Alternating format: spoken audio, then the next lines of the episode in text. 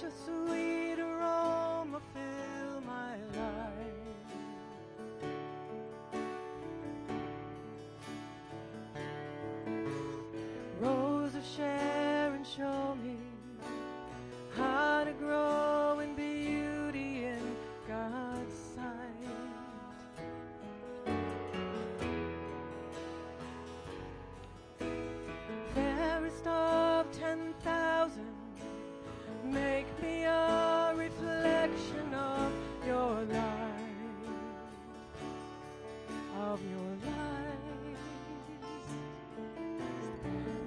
star shine down on me.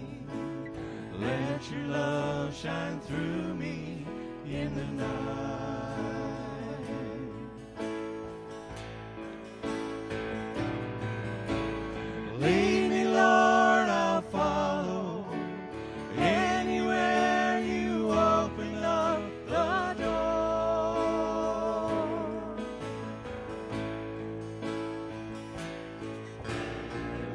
Your word speak to me.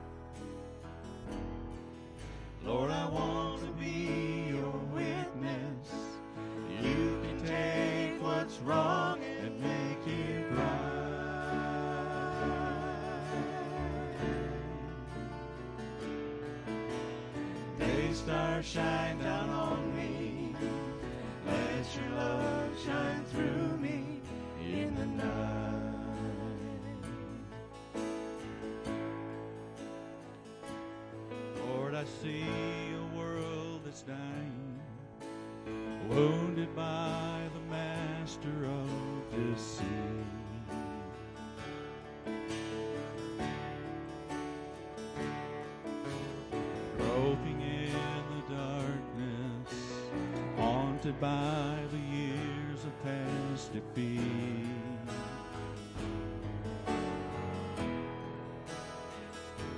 But then I see you standing near me, shining with compassion in your eyes.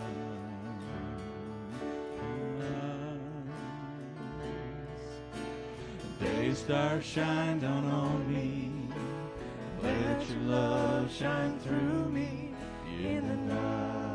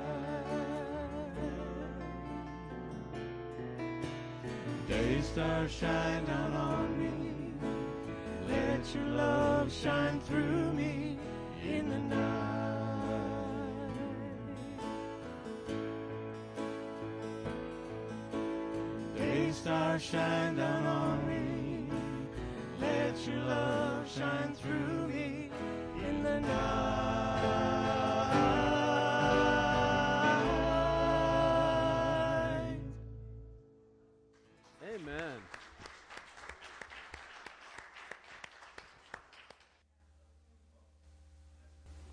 Let's pray.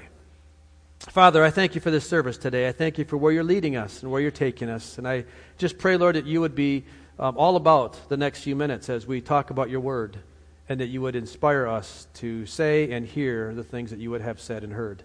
And we ask this in Jesus' name. Amen. We're going to continue talking about 1 Peter. And today we're going to talk about holy fear and judgment. Holy fear and judgment. And uh, this is going to be fun. I, I'm, I'm really loving this discussion as we're getting into it. This is the eighth message now we've had on First Peter, and we're not even out of the chapter 1 yet. So we're working it. We're getting through it. In fact, we're going to be on verse 17 today. So we're getting there.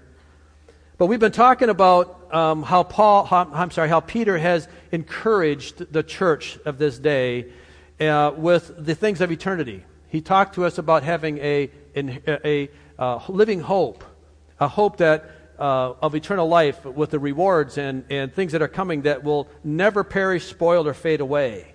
That means that things of earth will fade, but things of heaven will never diminish.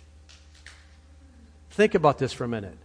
Things of heaven will never diminish or fade. This is important because when I was thinking about this this week, that I, un- I understand how easily I get distracted and I get bored with things. And I'm not ADHD. But yet, there is something about our earthly mindset that when I first get something, I'm very excited about it. When I first get a new computer, I get very excited about the new computer. I get a car, I get a toy, I get a drone, uh, whatever it is. I get really excited about it, you know, for a while. And it doesn't, it's not long before that excitement kind of fades away. And it kind of loses its specialty to me anymore. And I kind of get bored with it. And, and, and basically, as the, it really comes down to the more familiar I get with something, the less amazing it remains. Do you know what I'm talking about? And basically, it is a strange phenomenon, but um, we get more and more familiar with something, and as we do that, we lose the fear of it, or we lose the amazement of it, or we lose the gratitude for having it. We lose the thrill of achieving it. It's not long, and it's just old school. It's been there, done that. Have that t shirt. Overall, the more we're around something, the less meaningful it becomes. And that's the normal way we think and react. I don't know that there's anybody that's any different. I think we're all in that same boat. We're going to come back to that in a minute. But there's something about heaven that is never going to diminish.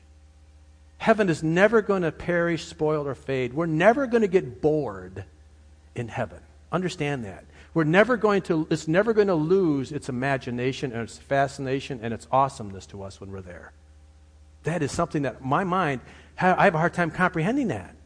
That I'll never get tired of it. Okay, let's move on.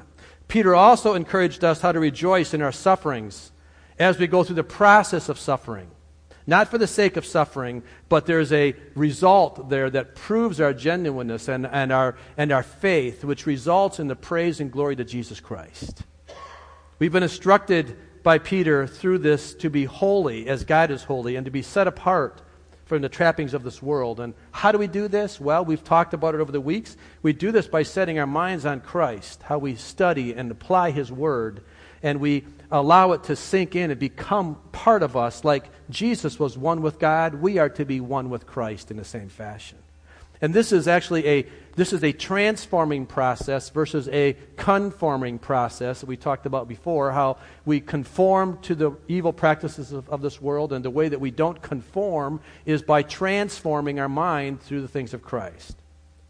We've talked about those in the past few weeks. Today we're going to talk a little, we're going to dig a little deeper into how we are to live pleasing lives before the Lord.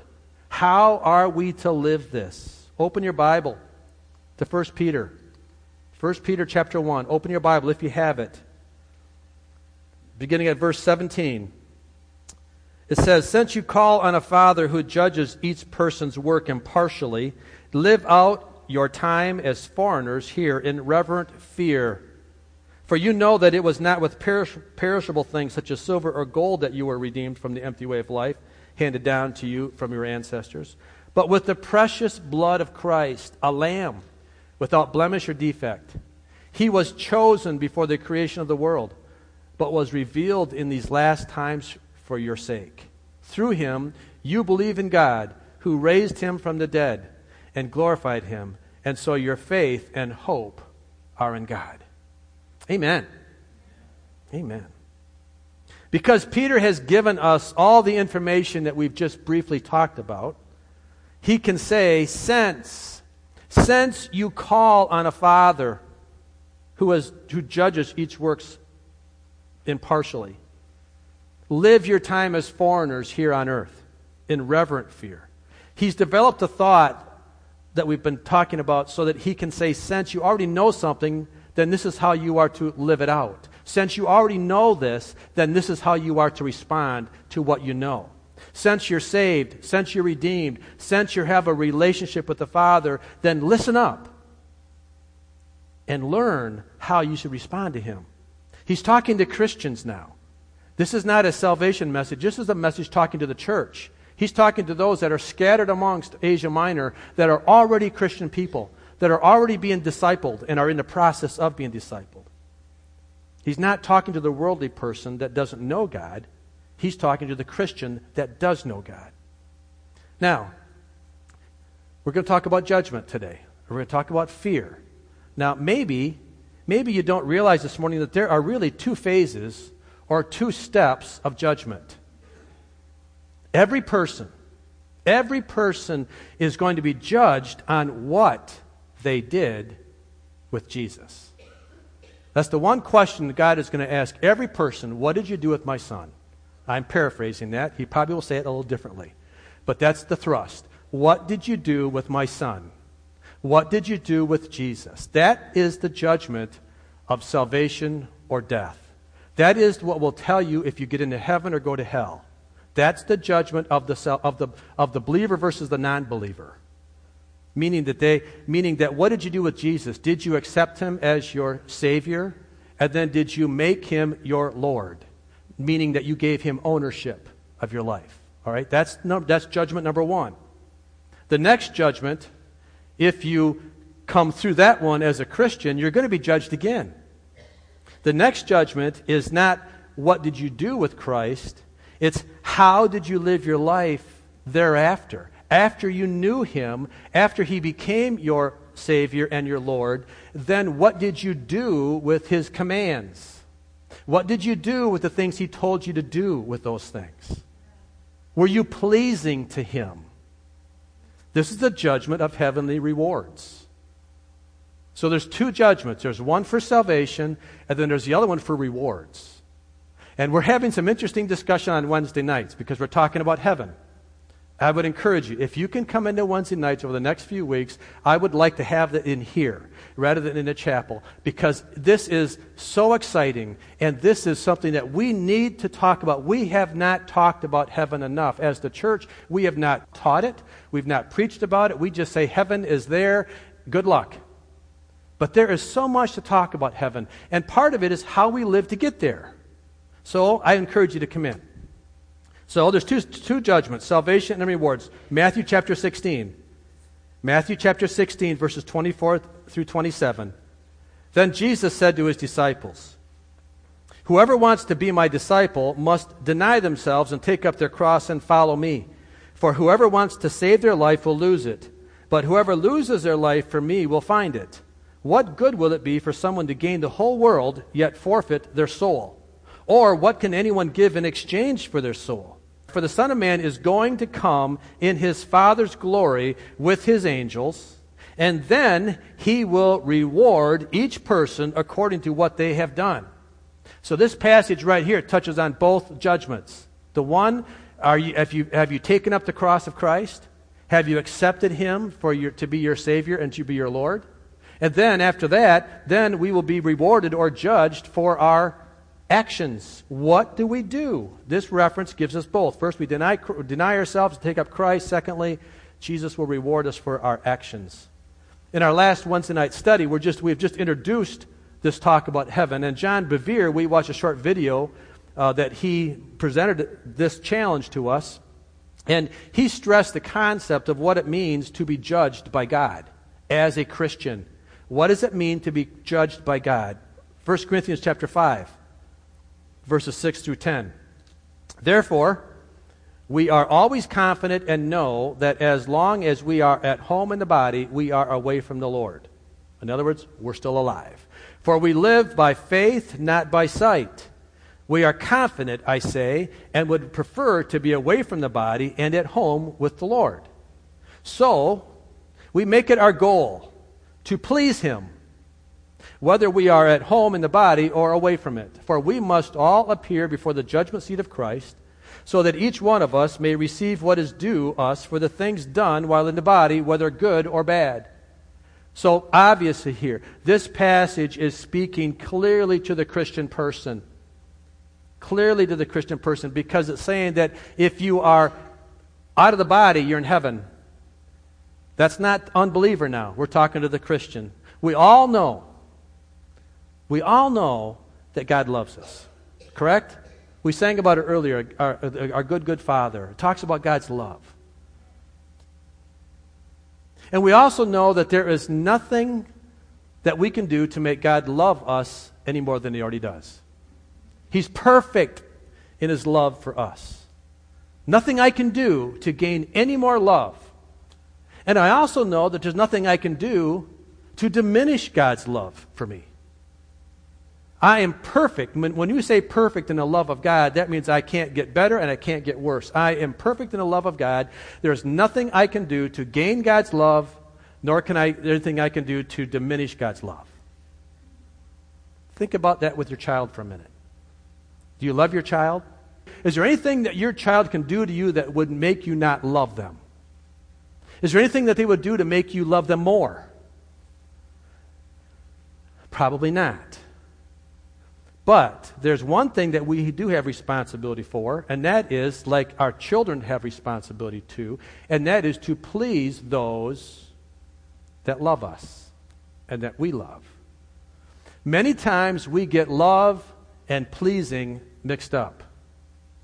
My child may not do things that I'm pleased with, and it might appear that I don't love them as much. Or if they do something that pleases me, it might appear that I love them more. But that's not really true. It's not, it's not, my love doesn't change for them.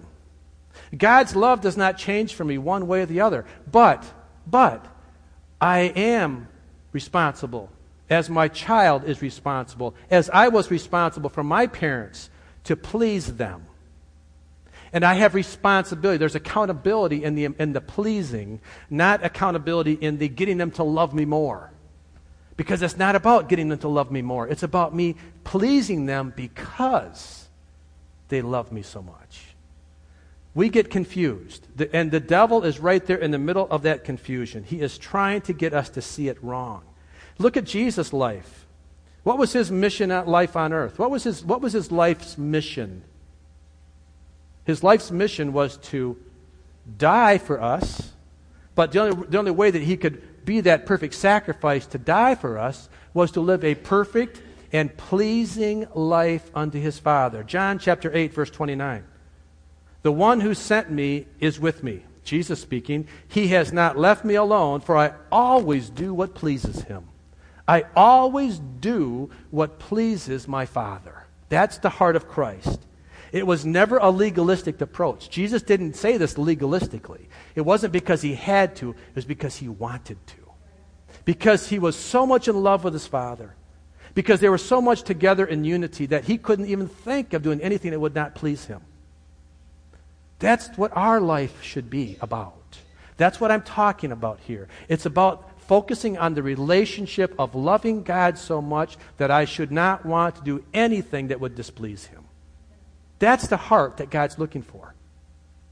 That's not a legalistic goal. So, our goal, our aim as a Christian person is to live a life that is pleasing to our Father. And this is not so that He would become our Father, but it's because He is our Father. And because I love him so much that I just want to please him. Please make sure you hear that point. Make sure you don't go off the edge, either one, either side here, because we're not pleasing the Lord to get him to approve of us. We're not pleasing him so that he will save us. I'm pleasing him because I love him. That's it. That's the heart cry of every Christian person that's truly a Christian. I'm pleasing the one that I love. That's really important. Verse 10 says, For we must all appear before the judgment seat of Christ, so that each of us may receive what is due us for the things done while in the body, whether good or bad. Now, we as children of God will be judged according to our works in this life, whether your works are good or bad. And there's a whole other lesson, and we're not going to get into that about what happens when you do the bad things, but yet are still saved. Can you lose rewards? The answer shortly is yes. We'll get into that later, maybe, some other time. Discuss it with me if you want. But I'm talking about uh, we will be judged. We will be, uh, uh God will look at us based upon what our life was like in this world, and He will reward us appropriately without compromise and without any, any impartiality. And when we are at that time of judgment, I will tell you right now, you may not get it right now. It may be disturbing to you right now. But when you get there, you will then see how God sees things. you will see how a perfect judge judges, and you will agree with it. you may not like it, maybe. I don't know. I don't know what it's going to be like when God says, Mike, you didn't do this, you didn't please me here. I don't know what I'm going to feel like. But I will look at it and say, well, you're right. You're absolutely right. Because God sees things justly, and we will see things when we get to heaven, when we're judged at that moment in time, we will see things the way God sees things. And that will help us understand a lot of things that we don't understand right now. So let's not worry about that. This should give us prime motivation as to how we live our life. This should be the thing that should help us to look at things that I do as they are, they do matter. And I don't know how this makes you feel this morning. I don't know if this shakes up your theology that God will judge you as a Christian. I don't know. I don't know how you feel about that. I, I, don't know if this makes God out to be a mean and demanding father because he's going to judge us. I don't know how you think. But I do want to help you understand that we are going to be judged. Now, let me give you a different word. Maybe the word judged is too harsh. Maybe we should look at it this way that God is going to be looking at our life, and then he's going to, make, he's going to be making a decision, a decision about what he's going to do with us as a result of what we've lived here that's never going to change. That decision that's made in heaven is going to be an eternal decision. That's going to be there forever and ever and ever based upon what I'm doing right now. God is going to make a decision about what my rewards are going to be that are going to be forever and ever and ever. And they're never going to diminish, they're never going to perish, and they're never going to spoil. It's cool. This is awesome. This gives me motivation to live a life here above reproach. Not a life of legalism, but a life of a heart that is for Jesus, that I just want to love Him and I want to choose the things that make Him happy. Now, let me just say this about the strategies of the devil, because we have a devil that is very strategic. And let me say this he doesn't have to, he doesn't have to get you to sin to win. All he has to do is just to get you to think his way about God's ways, and he will steal your rewards. He doesn't have to get you to sin to win. He just has got to get you to think the way he thinks about God's ways because he doesn't see God's ways in the right fashion. The devil's ways of thinking will make you proud of what you're doing here on earth. And that so you'll do things to be seen by men. Let me give you an example. Two people can do the exact same thing, and depending on their motivation, get two different results. Let me just give you a real simple illustration. We have coffee every morning in the foyer. All right? Now, one person will make the coffee, and he'll want everyone to know that he made the coffee so that they can hear how good the coffee was. They want you to know how the coffee impacted your life for that day. So that you can do so good for others that you can have some credit in what's going because you made the coffee. Okay? The second person knows the coffee needs to be made, so he makes the coffee. And he makes it the best he can. He makes sure the coffee pot is clean. He puts the right amount of coffee in it and water so it tastes good. And then he makes sure that there's cups and condiments out there so that everyone can enjoy it when they get there. And then he thinks nothing of it after that. And then he moves on because he's got other things to do.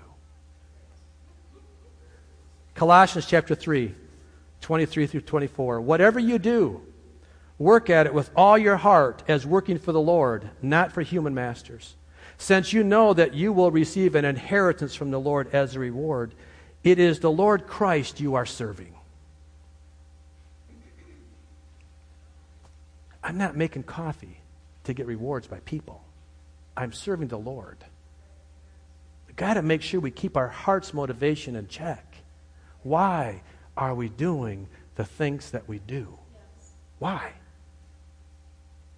That's another point to be made here that if we, if we do things to be seen by men, then our reward is limited to how men can reward us. versus how God can reward us. Let me say that again. If you're doing things to be seen by men, then your reward is limited to what a man can reward you as versus what God can reward you as. Which would you rather have, man's reward or God's reward? Yeah. Matthew chapter 6, verses 1 through 4. Be careful not to practice your righteousness in front of others to be seen by them.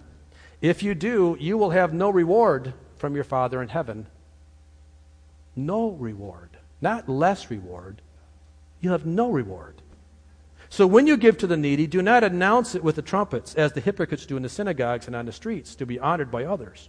Truly, I tell you, they have received their reward in full. But when you give to the needy, do not let your left hand know what your right hand is doing, so that your giving may be in secret. Then your Father, who sees what is done in secret, will reward you. It's not that we aren't to do the good things, we are to do the good things. But why am I doing them? Am I doing them to be seen by men, or am I doing them because I'm serving God? How do you want your reward? Do you want it now or later? All right, now, I would pray that we would use this as a motivator for, our, for continuing to live our life before God. Because he goes on in 1 Peter chapter 1, verse 17, the second part of that verse, it says, Since you call on a Father who judges these persons impartially, live out your time as foreigners here in reverent fear. fear. We're to live out our life as foreigners here. Now, what does this mean? Simply put, think of our time here as temporary and not eternal.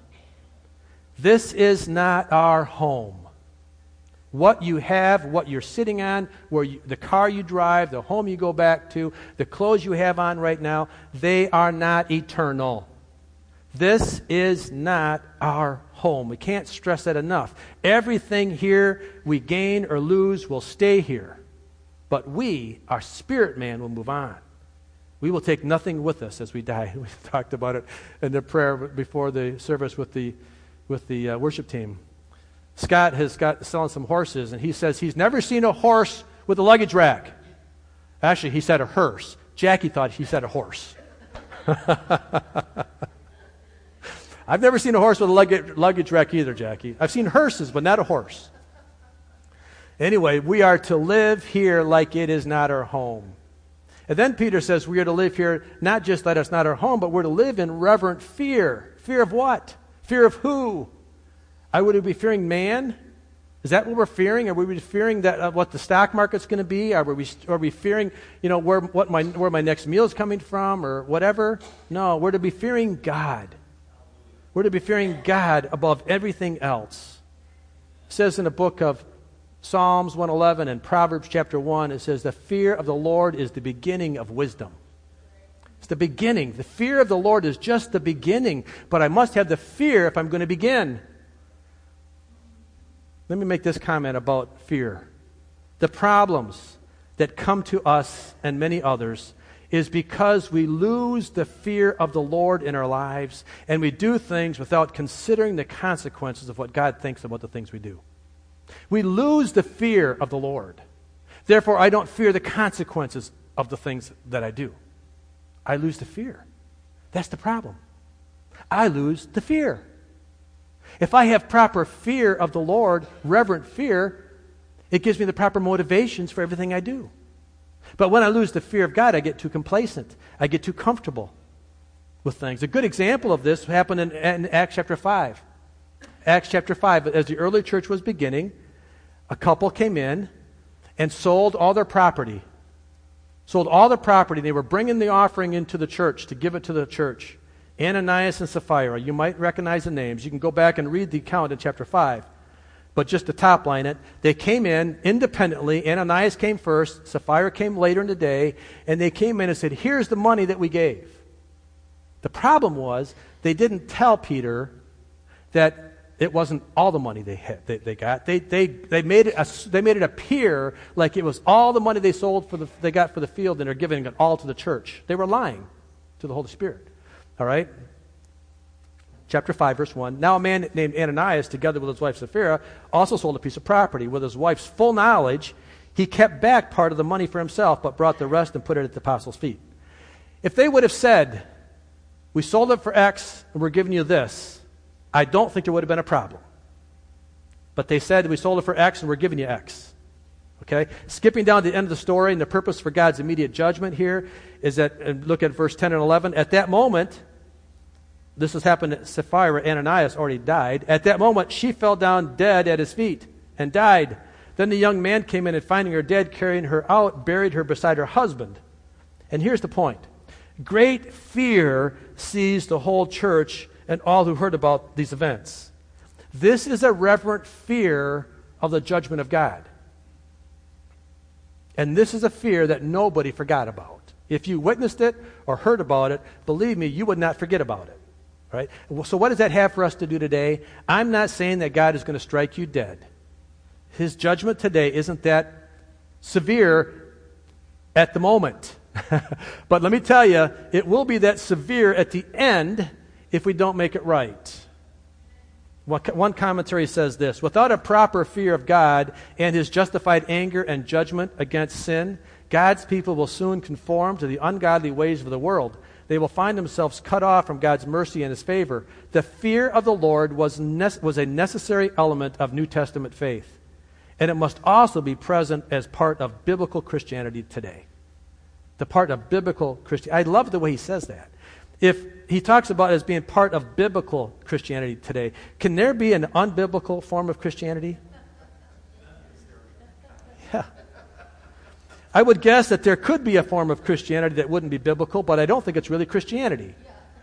All right, the problem here is that there are many forms of Christianity that have no fear of God, and thus they become unbiblical in their Christian faith, meaning that they don't see the consequences of doing things before God. They don't see the consequences of pleasing God and thinking that God is still going to reward them as faithful and pleasing even if they don't please God.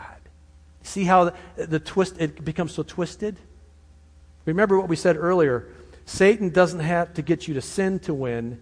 He just has to get you into thinking his way about God's ways, and he will not only steal your rewards, but he could also steal your eternity. Satan takes the fear of God uh, from us subtly. Doesn't happen overnight. We become so complacent, so comfortable with God. You know, this is really dangerous for older Christians. I got to tell you, this is very serious. How many people have been Christians for 10, 20, 30, 40 years, have been in the church all their life? I got to tell you, folks, you cannot afford to allow to become so comfortable in the presence of God that you lose its awesomeness and you lose the fear of God. It happens. It happens way too much in the churches today that we just come in and we go through the ritual without having the fear of the Lord. And if you don't have the fear of the Lord, you really have nothing. It's unbiblical Christianity, and you will be judged. You will not make the first judgment. Let's just say it for what it is. Clearly, that we need to say it for what it is. It's called political correctness. And we cannot afford to allow ourselves to become politically correct when it comes to the fear of the Lord. The New Testament church continued to grow and be strengthened as they continued to live in the fear of the Lord. Acts chapter 9, verse 31. Then the church throughout Judea, Galilee, and Samaria enjoyed a time of peace and was strengthened, living in the fear of the Lord and encouraged by the Holy Spirit. It increased in numbers. You grow and you increase your spiritual life as you maintain the fear of the Lord every day. We're to continue to live in it and thrive in it, living out our Christian life as we work out our salvation daily. Yeah. Philippians 2:12. Therefore, my dear friends, as you have always obeyed, not only in my presence, but now much more in my absence, continue to work out your salvation with fear and trembling, for it is God who works in you to will and to act in order to fulfill his good purpose. You're saved, continue to work it out in fear and trembling. Yeah.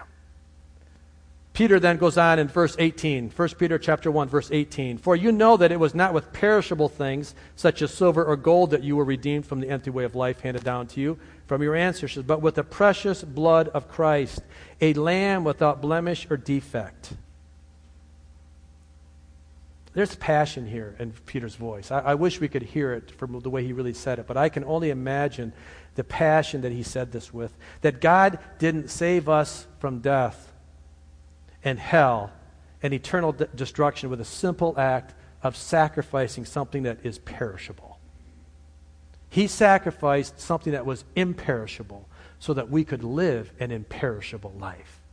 He gave Christ, He gave Jesus, His Son, that is imperishable. He became human. He became mortal. He became perishable for us, but yet in his nature, he is imperishable, and it takes an imperishable sacrifice to give something that is perishable imperishability.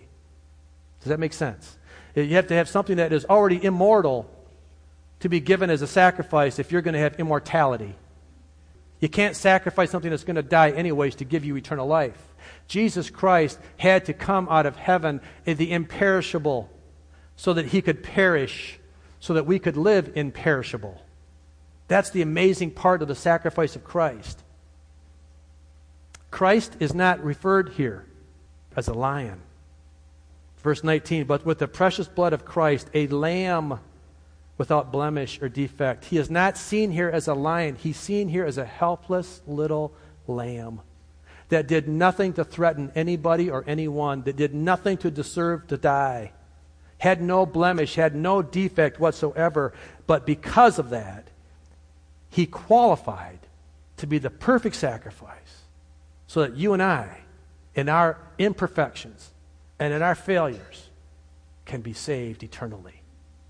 He didn't come as a lion at that point. He came as a lion. Now he's coming back as a lion. He's coming back as a warrior. And he's coming back to defeat the enemy once and for all soon, I hope, very soon but he's coming back as a lion. But he didn't die that way. He died as a lamb, as led to the slaughter for you and I. See, and, that should help us to take away our arguments about God and about Jesus being an eternal judge of who we are. Because if I can see Jesus as the perfect sacrifice that has given up the imperishability to perish so that I can imp- so that I can be imperishable, I should then be willing to say, oh, Judge me, Lord.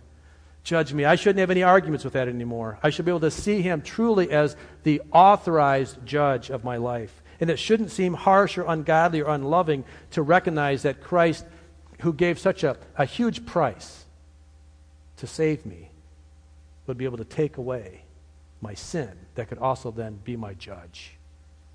I would rather be judged by Him than by Satan. Wouldn't you rather be judged by the guy that saved you than the guy that's condemning you? Yeah. So you can know it's going to be faithful. And you can know it's going to be true and just. Jackie, would you come, please? We made a statement earlier that the more we're around something, the less impressive it remains to us. Remember that at the very beginning? That we get comfortable and the awesomeness of what it is wears away. You know what that's really called? It's called first love. And the sad thing is that this happens to many Christians. Many have become complacent and lost the fear or the first love of Christ on a daily basis. Now, we might have it now. It may feel easy and might become nice in the church, but what are you, what's happening on Monday morning? What's happening on Tuesday night? What's happening throughout the week? Are you still in the fear of the Lord? Are you still cherishing that first love? Revelation chapter 2, verses 1 and 4. Jesus says, To the angel of the church of Ephesus, write, These are the words of him who holds the seven stars in his right hand and walks among the seven golden lampstands. I know your deeds, your hard work, and your perseverance. I know that you cannot tolerate wicked people, that you have tested those who claim to be apostles but are not, and have found them false. You have persevered and have endured hardships for my name, and have not grown weary. All good things all good things. But yet, verse 4, but yet I hold this against you. You have forsaken the love you had at first. Consider how far you have fallen. Repent. Repent. And do the things you did at first. For if you don't repent, I will come to you and remove your lampstand from its place. This morning, I, want, I just want to encourage us to take a moment here to see Peter's words and his encouragement of what it is to have holy fear and to recognize that you're going to be judged for your works and not in a negative way, but use this as a motivator to have a holy heart. and to have a heart with proper motivations. And that we could, number one, ask the Lord to give us our first love back. See, the more I love Jesus, the more I'm going to want to please Him. The more that I think about Him every day, the more I'm going to not do the things that displease Him. The more that I put my eyes heavenward, the more life here becomes dim. The easier I can let things flow through my fingers. Not to say they're not important, but they're not eternal. The more I love Jesus, the more I focus on the relationship that I have with Jesus, the more this life has different meaning. I am not the same. I don't have to worry about what the world worries about. I can worry, I can, I can see things coming my way and I can just not be impacted by them because I don't worry about that because my eyes and my love is focused on Jesus. I want that first love. Do you? Do you want that first love back? Amen. Close your eyes with me if you will. Let's just pray. Father, we come to you, Jesus. And Lord, I repent of the times that I've let things become more important than you.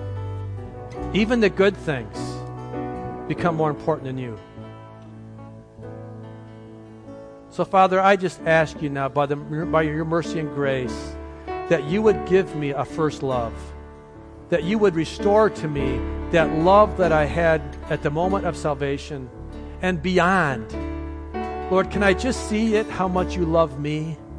And can I be a, a good reflection of that love back to you? Can I polish my mirror surface, polish that part of my life that reflects back your love? Clean me up, Lord Jesus. Take away the desires of my heart that would be displeasing to you so that I could love you better. It's all about love. It's all about relationship. And help me to keep that focused in my mind that it's not about the things, it's about relationship. Your whole word is about relationship. You want relationship with us. And you get that as we then relate back to you by accepting your son. And now that I'm a child, I can be loved by you as a father. Father, forgive us. We uh, repent. And we come to you now in the name of Jesus. And we say, Father, be pleased, be pleased, be pleased with our hearts. In Jesus' name. Amen. Amen. Thank you, Jesus. Amen. This morning, I just will ask you this is something to really consider this is probably one of the most important messages I think I've ever preached, quite honestly, because this is one that really lasts. I would ask you to consider truly in your heart what you're doing. Why are you doing it? Love Jesus. Put your focus on relationship with Him. Amen. Thank you, Jesus.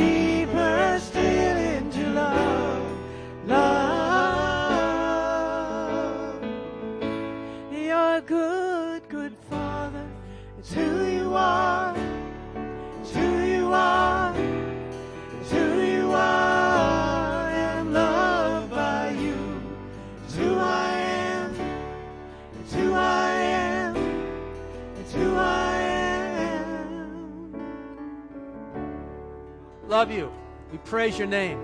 Go with us throughout this day now. As we fellowship with next door, I pray that you would just bless the food. Bless the hands that have prepared it. Thank you so much for their faithfulness. Go with us now throughout this day. In Jesus' name, amen.